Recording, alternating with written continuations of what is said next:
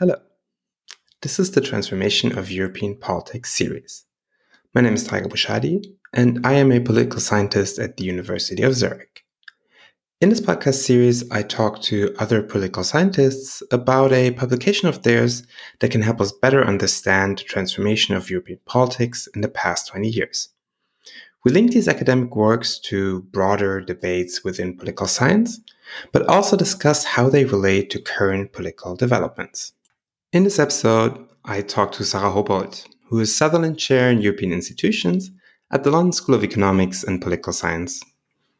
The conversation focuses on her 2016 article, The Brexit Vote A Divided Nation, A Divided Continent. In this article, which was published in September 2016, so shortly after the UK decided to leave the European Union, Sara investigates the individual level determinants of the Brexit vote. Next to social demographic characteristics such as age and education, national identities and attitudes about immigration played a core role for the decision. We then also discuss Brexit in the broader context of referendums on European integration and people's attitudes toward the European Union more generally. Why do some people favor more integration than others? And can we imagine a similar development in other European countries? Sara and I discuss these and other questions in the next 45 minutes. If you want to know more about Sara and her research, you can follow her on Twitter under at Sara Hobolt or visit her website. I hope you enjoy the conversation. Hello, Sara. Welcome to the podcast. Hello, Tarik. How are you? So today we're going to talk about Brexit. Brexit, really the political development that, at least until a couple of weeks ago, dominated the news cycle and the political discourse in many European countries. And we're going to talk about your 2016 article that came out quite soon after the Brexit vote and explains the individual level determinants of the Brexit decision. Before we start um, to talk about it in more detail, I would ask you what was the motivation behind that article? Brexit, of course, was you know a momentous event. I mean, mainly for those of us who live in the UK, but really for Europe, having a member state voluntarily leaving the European Union when you've had for decades members countries wanting to join the EU. So that was really historical. But also for me, I've been interested in referendums on the EU long before Brexit was even on the cards. Mm. And so it was interesting, you know, from, from the point of view for me that it wasn't really that surprising in many ways that we ended up with Brexit the way we did given what we know about referendums. So that was interesting for me. And then on the other hand, of course, it was just such an unprecedented historical event that needed, uh, you know, to be looked at from all of us who are interested in, you know, European politics, public opinion, and elections. Mm. So tell us what happened. So of course, the you know, there's sort of a long term, I guess, and a short term uh, sets of explanations when you think of Brexit. And the long term is really that Britain has been a Eurosceptic country in many ways for, for decades. We had had a referendum all the way back in 1975 that confirmed Britain's membership of the EU, and that was a big victory. But ever since then, really, Britain has been has stood out as more Eurosceptic than other member states in the EU. But also, I think what's even more notable, if you think of the differences, is that the that the British elites and the British media has been more Eurosceptic and more divided on Europe than what we've generally seen on the continent. So that's the sort of long-term background uh, to the Brexit vote.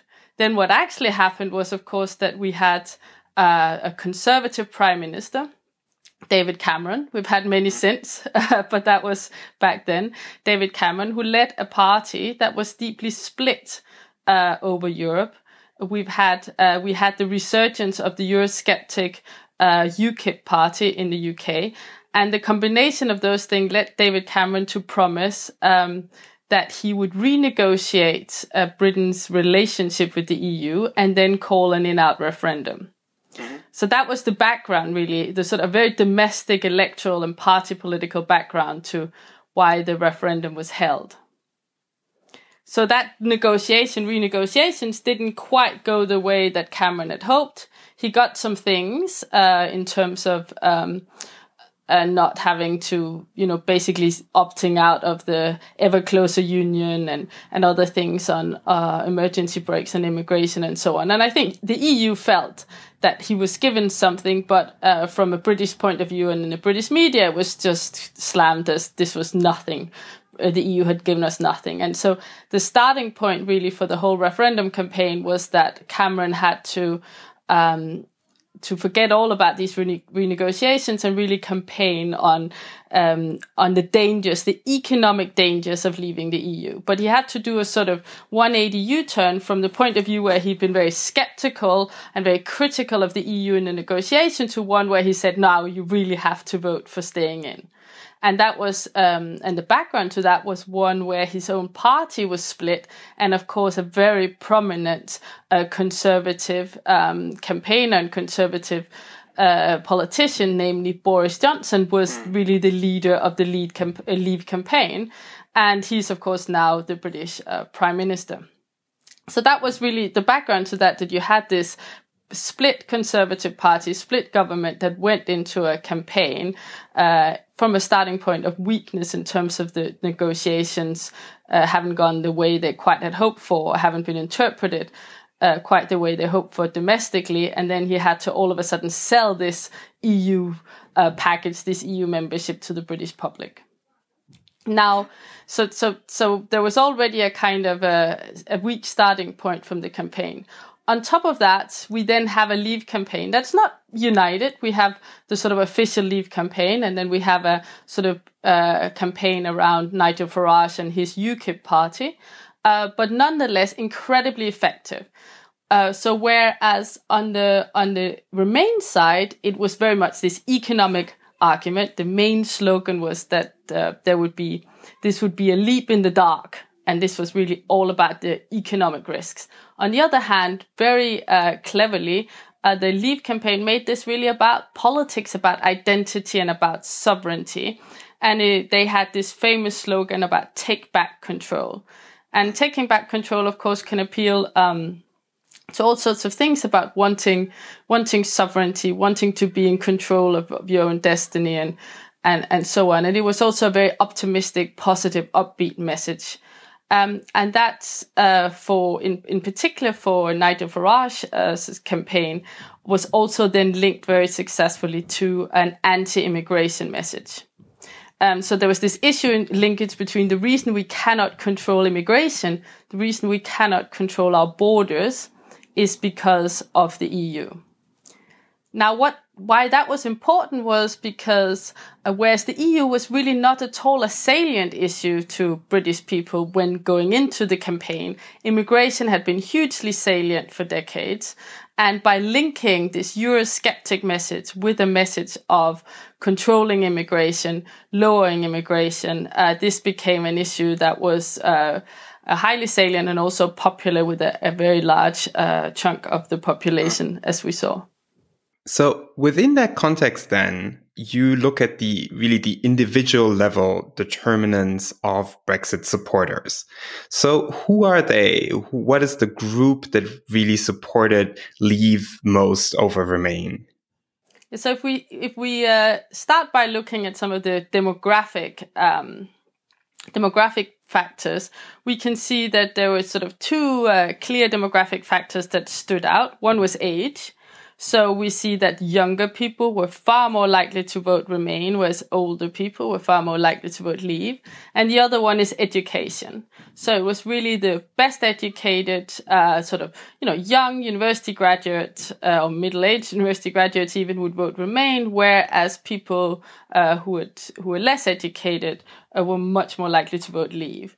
Other sort of sort of uh, economic factors like just income didn't necessarily matter. For example, the self-employed would tend to vote um, uh, leave, uh, even though you know some of them were very wealthy, of course. So it's not a sort of clear the poor versus the rich. It's much more these sort of age and education demographic, and of course, these are very much some of the same predictors we know. Uh, from studying, for example, support for the radical right, uh, also in continental Europe. So there are some clear parallels there.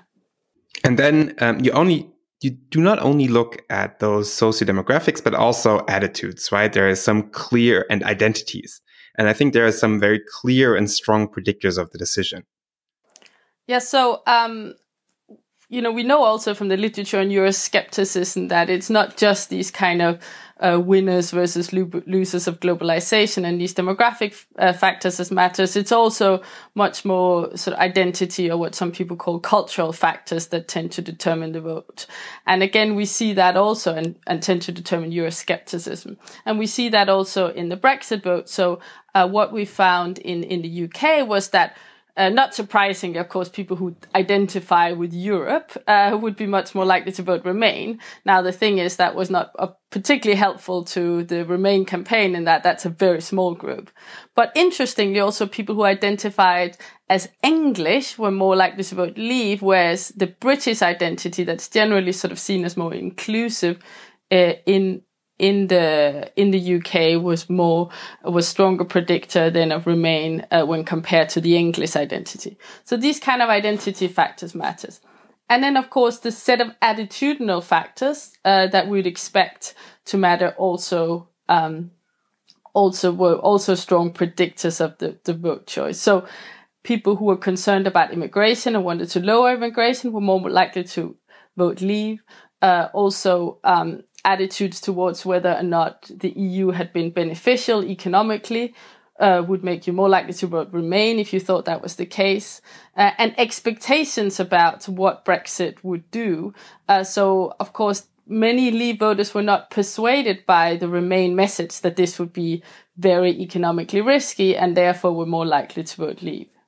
Mm-hmm. So you've already mentioned that you have, of course, previously studied referendums on European integration. My question would be, how would you say was the Brexit vote similar or different from these other referendums on European integration? No, it's uh, similar in the sense that you find uh, uh, what what you tend to find in referendums is that it's it's very rarely just sort of a, matter of the particular issue on the ballot, you always have a host of factors that tend to play into campaigns. And campaigns are hugely important in referendums. So, uh, what we have found in many referendums is that, for example, how you feel about the political elite, how you feel about the government, uh, will matter in, in referendums. And we also found that uh, to an extent here that people who felt had lower trust in politicians, people who were dissatisfied with the, the Cameron government were also uh, more likely uh, to vote uh, to leave. And similarly, uh, also Euroscepticism, not surprisingly, matters. So people who are generally unhappy with the EU were, of course, more likely to vote to leave. Now, what, in a sense, what was sort of surprising, uh, and what I think surprised many in this campaign was that here was a clear case where the consequences of voting uh, to leave were really quite serious. So there was a lot of uncertainty. And some scholars had argued that if this, uh, uh, what I called in my book on referendums, uh, this reversion point, in other words, what happens if you vote no, if that is very very far removed from the current situation. So, in other words, if the consequences are really quite radical and stark, and there's a lot of uncertainty about them, then voters might be more risk averse and they might be more likely to vote for the status quo. Uh, and now clearly that didn't happen. As we know, uh, a majority of 51.9% of British voters voted to leave the European Union, despite the fact that there were clearly uncertainty and risk associated with it. So I think that was the key point in which uh, many uh, commentators and, and, experts were thinking, uh, were surprised by the result and felt that it differed from, uh, from the sort of conventional wisdom of how we think voters should behave.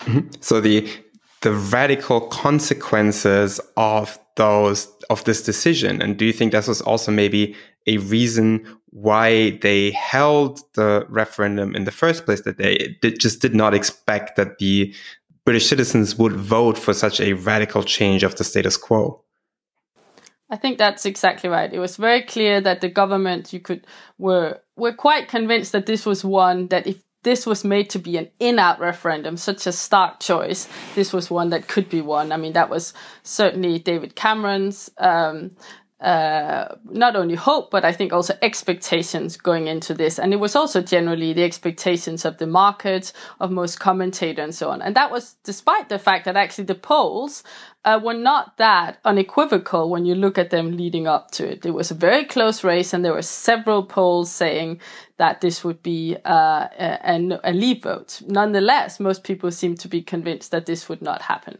I think there's another experience that speaks to that, and that was the referendum on Scottish independence, that was the sort of most recent experience that the British government had had of campaigning, where, of course, uh, they had won. In other words, uh, Scottish independence was rejected, and I think that really made them think, well, if as long as you make the economic consequences uh, seem uh, sufficiently uncertain and sufficiently potentially uh, bad, then then this can be won, and voters will vote with their pocketbook.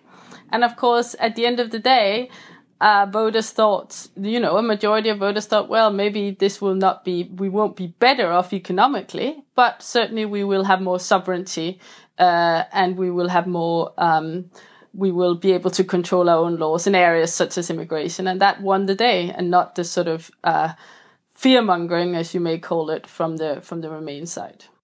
Mm. One factor you also mentioned in the article is the, you could say, quite lackluster campaign of labor and especially the labor leadership under Jeremy Corbyn.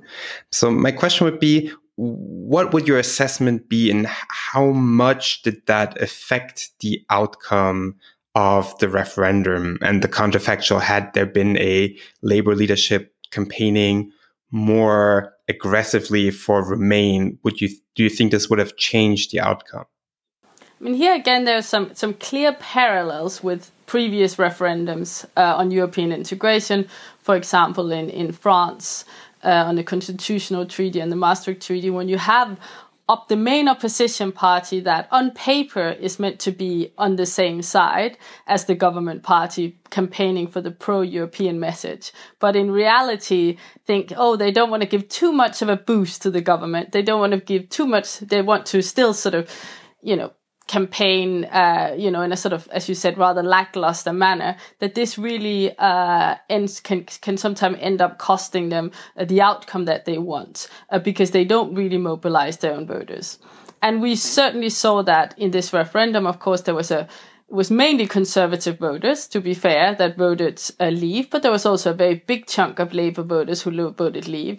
And it was very clear from Jeremy Corbyn's own performances in the uh, campaign that not only uh, was he not particularly active, um, if you look at the media analysis of how much he appeared, but also um, I remember he was asked on one particular uh, TV show about uh, you know how you know how strongly did he feel about staying in the European Union, and he said, oh, on a scale of, of, of one to ten, he would sort of give it a six or a seven. Now that's hardly an impassioned, um, uh, sort of uh, impassioned plea to vote to stay in the European Union. So, so I think I think that certainly played a role in just uh, not persuading and convincing those crucial Labour voters who would not be convinced by a Farage or by a Boris, uh, sorry, by a David Cameron, uh, but were also not then persuaded by a person they might otherwise have listened to. Mm. So one fear after the Brexit vote, now if you look at the, the whole European Union, at the time really was, and you mentioned that in the article too, that there would be this kind of domino effect. That now that Britain had decided to leave, the sentiment in other countries could be channeled toward a similar decision. But that didn't really happen, right? No, it's it, it certainly didn't happen, uh, and uh, and that was, I think, came as a as quite a relief um, to many uh, European leaders and, and also to Brussels. The reason that came as a relief was, of course, that the Eurosceptic movements and parties and the Eurosceptic sentiment is not a British only phenomenon. It's something we know from across Europe. Now, uh, I mean, I think if we think of the likelihood that something like that happening, we need to think of it as a sort of two step process. The first step is you need a government uh, unless you have a sort of initiative process, you need a government that's willing uh, to call that referendum. And there, of course, Britain uh, has traditionally been quite unique in that most other European countries have not had governments that have been that Eurosceptic that they would they would take such a gamble, and they've not been that internally divided. But of course, we know now that other governments in Europe are also Eurosceptic, so it's not an it's not impossible. You could imagine a scenario where uh, the National Rally or Marine Le Pen won in France and would call a referendum. So it's not impossible, but it's certainly less likely across the continent. And then the second step is the question of if a referendum was called, is this Euroscepticism in Britain um, is that unique or is that of just different order of magnitude? And again, yes, and to some extent, Britain has certainly been more Eurosceptic, but it's certainly not impossible, especially when we think about how unpredictable uh, referendum results can be, that this would happen elsewhere. Now, what we have seen, in fact, since Brexit is there's been a sort of boost uh, to pro pro membership, pro EU sentiment in the rest of the continent. And some of that, if we analyze the people who are more positive about membership, it's often the people who think that the consequences of Brexit for Britain are quite severe. Um, and uh, if we link that back to work, for example, by Catherine de Vries, we can say that the sort of Brexit benchmark here is, is one that makes it look like trying to imitate something in your own country and say, okay, we'll try and go it alone as well, doesn't look very appealing at this point in time.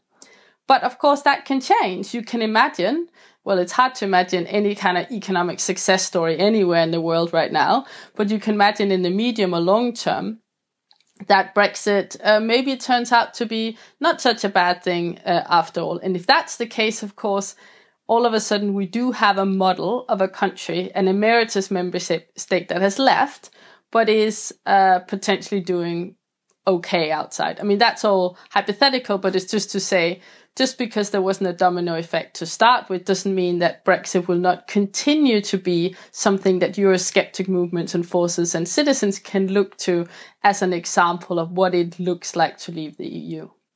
So, in a way, you would say that the quite messy pro- process then now of Brexit actually happening has given citizens in Europe a more tangible idea of the consequences of this, this stark change of the status quo that should have po- possibly prevented Brexit in the first place that maybe some people just didn't believe would be so uh, so strong and, and, and crass in the when they made the decision Yes, exactly so. And of course, uh, not only, I mean, it really did look like rather like a mess for, for years because not only uh, did Britain not get a sort of uh, an amazing deal from the EU, but it also just showed uh, citizens across the continent how this decision to leave the EU really divided Britain internally. I mean, this has really been an issue that has dominated British politics for four years uh, and that has split parties, have split, you know, families and, and so on. Uh, and, and, on top of that, it didn't look like it would be the kind of economic and political success that perhaps Brexiteers had hoped for. So, so as that kind of reference point or benchmark, uh, both parties and citizens across Europe would have looked to Britain and thought, oh, well, maybe it's better to, to change the EU from the inside than to try to, to leave the club. Mm-hmm. Mm, you write in the article that um, the the sentiment that led to the Brexit outcome and the Brexit decisions that they are by no means distinctively British, but they and you already mentioned this now um, are quite widespread across the European Union. Can you explain to us what the core determinants of this type of Euroscepticism are among the European citizens? That's of course, you know, a big question that's up to uh, that's a that's a debated uh, in the literature. But there are certainly some some factors that we can uh, we can point to. If we think about the sort of evolution of uh, of studies of Euroscepticism, they very much started by looking at uh, socioeconomic factors and they and the starting point there was really that those who benefit from market integration those who are more educated who can uh, take advantage of traveling or take advantage or in professional jobs are really the ones who are going to be more pro-european whereas those who are less skilled and less likely to take advantage of a sort of bigger market would be more eurosceptic and we can see that uh, in the sort of education as a key demographic uh, dividing line. Um, we can also see it in age, as we already mentioned with the, the Brexit vote, that younger people, especially in Britain, but also to some extent elsewhere, um, are more pro European than older people. Now, then, of course, uh, Liesbet Gary Marks, uh, Lauren McLaren, and others um, really started arguing, well, it's not all about economics. You know, what the EU is is a political project. It's a project of integration. So it's all about identities. And we saw that, as we already talked about, play out in the in the Brexit vote, but we also know that it's a determinant of Euroscepticism. If you feel that you have one strong exclusive national identity, you just feel German, you just feel Danish, you're much more likely to then be Eurosceptic than if you feel you have multiple identities, like you might feel Bavarian and German and European, or you might feel, you know, you're from Copenhagen and Denmark and also European. And those kind of multiple inclusive identities are more likely to make you favor European integration. And then, of course, that's the sort of the sort of cultural versus economics argument we see playing out also in the study of populism. But then on top of that, there's there's politics. Know, how is this mobilized by particular parties, and how does the particular political context in which you live, how does that shape how you look at the European Union? And there, uh, a number of scholars, you know, starting with Sanchez Cuenca and Rohrschneider, have argued that if you look very positively upon your own democratic institutions, then uh, you might actually uh, be more negative about the EU um, because the sort of comparison uh, makes you less likely to support pooling sovereignty at the European level and that has been developed further by uh, by Catherine de Vries in her in her book on Euroscepticism and her theory of of of benchmarking. So the sort of there's the there's these economic factors and there's these more cultural identity factors, and then the particular context uh, and way in which that's mobilized in your own political system and by parties in the countries where you live. So, in a way, and you mentioned this, many of these arguments sound quite similar to the factors trying to explain the success of the, the radical right and also anti immigrant attitudes specifically. Would you say this is really two, two phenomenon that belong to the same bigger picture? Would you say that there are some uh, important difference between Euroscepticism and these more anti-immigrant attitudes that lead people to support radical right parties? That's a great question. And sometimes there's a danger that we like to sort of lump all of these things together. For example, a lot of people like to think of the Brexit vote as just something quote unquote populist. And then there was Trump and he was populist. And then there was the radical right. And like they're all the same thing. If we, and, and, and sometimes you lose a lot of, even though there are clear parallels, you lose some analytical nuance if you just sort of lump everything, all of these sort of big trends together. If we think of comparing, uh, scepticism and voting for the radical right. Of course, one thing to keep in mind is that Euroscepticism is also found on the left. Uh, now, so so actually, Euroscepticism on the left was not as pronounced in the Brexit vote as it is sometimes is on the continent. But if we think of Southern Europe, for example, there have been quite strong and prominent Eurosceptic movements that came out on the left and were often anti-austerity and that wanted a Europe that was more uh, in favor of redistribution and so on. And m- perhaps that's something we're going to see more of again in, in the in the wake of this uh, coronavirus crisis. So sort of Euroscepticism that's a critique of the European Union failing to support poorer member states or member states in crisis. So, so yes, there is a form of Euroscepticism that's very focused on on very linked to nativism and anti-immigration, but there's also another form of Euroscepticism on the left that is quite different and where the anti-immigration message is not prominent at all. Mm-hmm. For the things that you you just mentioned, there also exists this narrative that's strongly linked to the left behind in quotation marks. And in this podcast, I already talked to Cas Mudde, and I think he made an interesting point saying that this left behind narrative also shows a normative change, just using the words left behind already creates this very understanding and giving a certain type of much more positive frames for, in his case, people supporting the radical right. And it seems similar in the case of Brexit, right? So are these people, are the Brexit supporters really the left behind? And then why? I mean, the, the first thing to note is that in the case of, of the Brexit vote, you know, almost 52% of, of people who turned out to vote voted for Brexit. So of course it's not the same as we see in certain continental European countries where you have perhaps 20%, 15, 20% supporting the radical right. I mean, this was over half the population. And you can certainly not call over half the population uh, uh, the left behind. Uh, the other thing to think is that this was really a, a coalition uh, of different groups. Um, some of those uh, left behind, not necessarily economically, but many people who might not have been as, as we talked about, as well educated um, uh, as others. So um, but it could also be sort of quite, you know, you also have quite rich people living in, in certain parts of England who may be older, richer people who just were, uh, opposed to, um, to the EU as a political project, perhaps also opposed to the way in which, um, immigration had changed British society and so on. So there's really, it's certainly not a sort of clear, uh, simple income story where it's just, oh, people voted for Brexit because uh, they didn't have enough, um, you know, th- that they had been left behind by globalization in sort of pure income terms. It's not in any way as simple as that.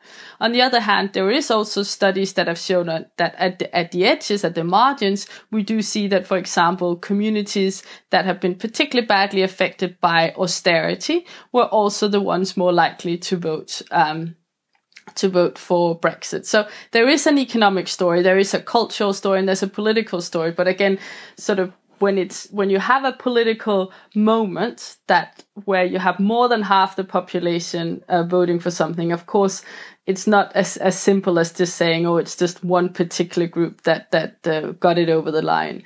This was really sort of a groundswell of support uh, for this you know what many saw as a as a as a positive big moment of you know taking back control for Britain. Uh, and there would be a variety of different motivations that fit into that, including some being anti-immigration, but some also being about hoping that you could have a different uh, kind of politics. Mm-hmm. So one factor that we haven't talked about so much yet is the role of issue entrepreneurs with this. And you have, of course, a forthcoming book that I already talked to Catherine de Vries about on exactly this question. So how important is it that you have a political party as an entrepreneur that mobilizes this kind of sentiment? Could there be the same type of political decision without such an entrepreneur?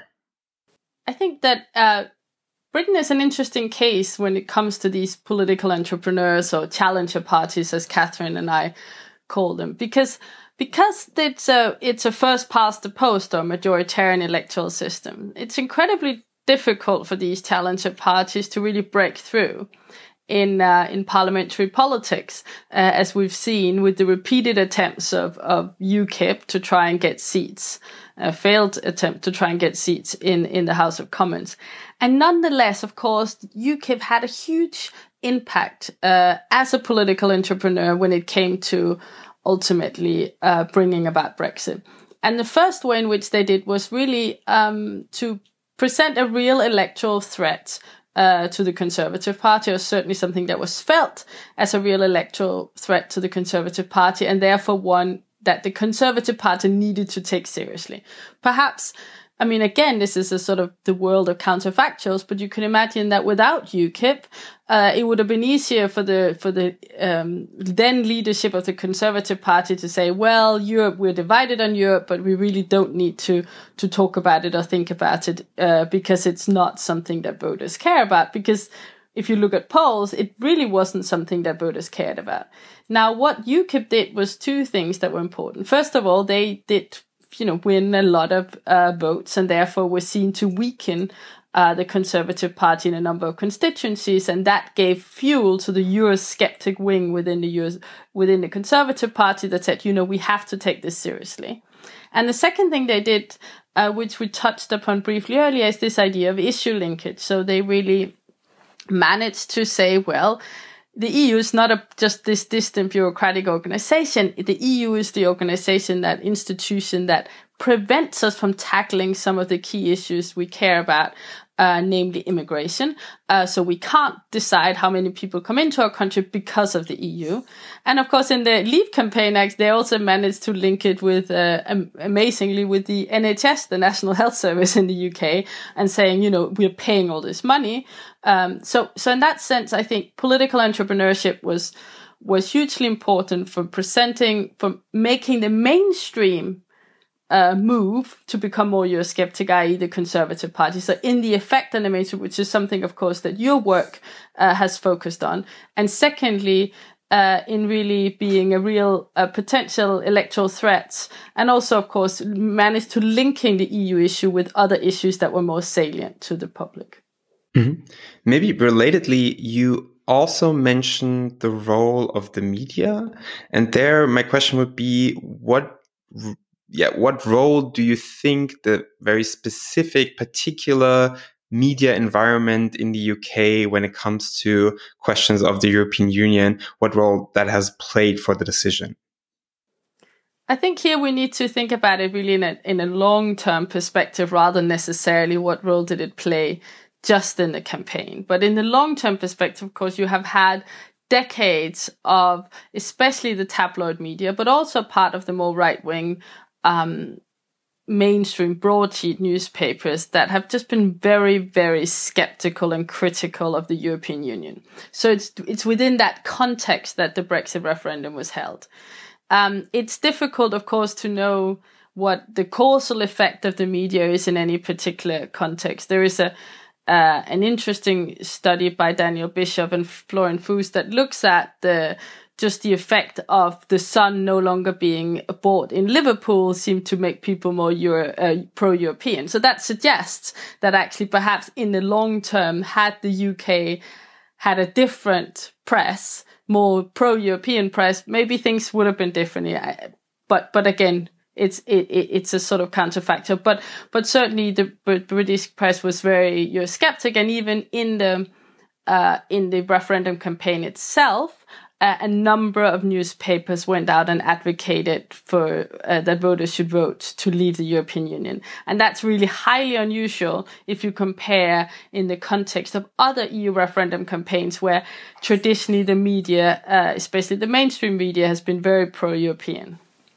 We're now, of course, again living uh, through a time where a crisis seems to have the potential to politicize issues of European integration at a high level in the domestic context. For example, if you look at the changing public opinion in Italy at the moment toward EU m- membership. So I don't want to ask you for a prediction, but what what are your thoughts on how this crisis can or will shape your Euroscepticism in the European Union?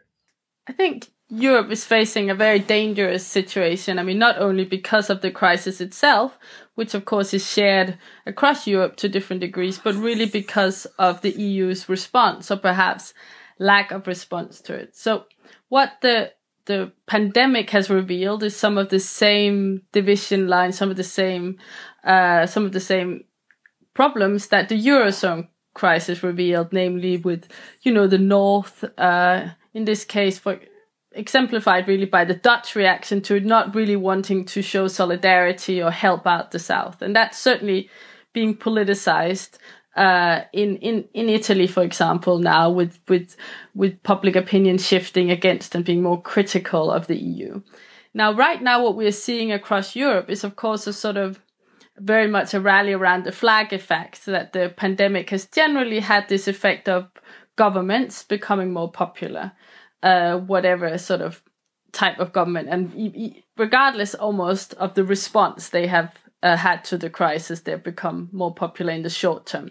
However, in the long term, of course, I mean, we are going, what is going to be the long term effect of this crisis? I mean, even when we come out on the other side of the of the health crisis, we're going to have a massive economic crisis and potentially also a political crisis. Certainly, it's something that could provide fertile, fertile ground for political entrepreneurs to mobilize against the government and also mobilize in different ways from the left and from the right against uh, the European Union.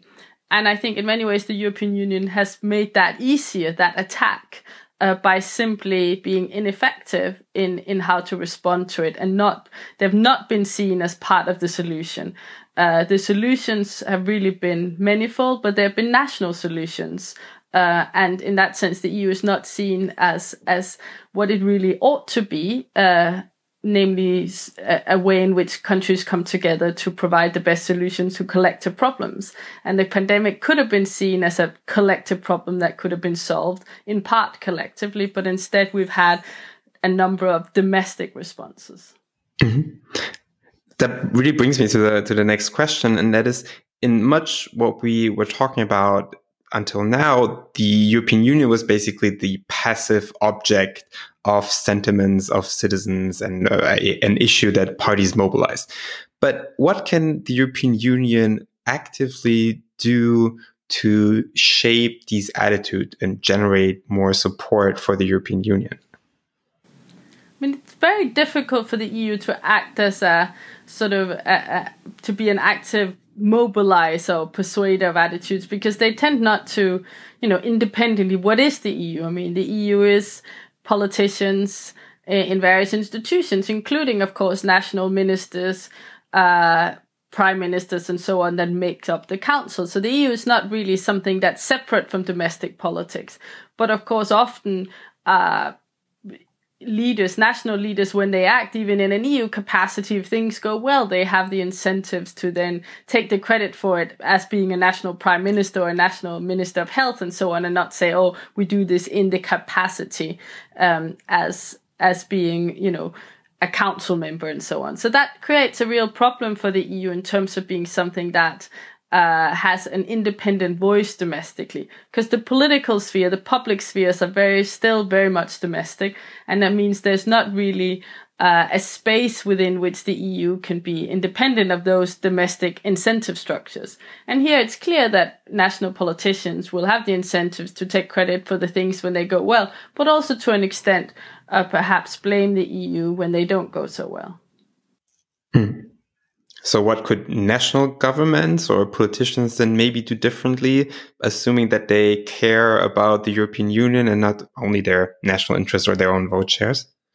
I mean, of course, what national governments could do and what some national governments uh, do do is to highlight uh, the importance of the EU and solutions that have been found collectively and, and sort of share the credit, uh, so to speak, uh, and, and, to not just talk about we have been able to, you know, get this equipment out of these ventilators or we have been able to do this bailout but perhaps highlight when the eu has played a role in these sort of decisions so so that's um uh, that's clearly part of it. Of course, there are also uh, European institutions here that have a specific euro, like the European Parliament.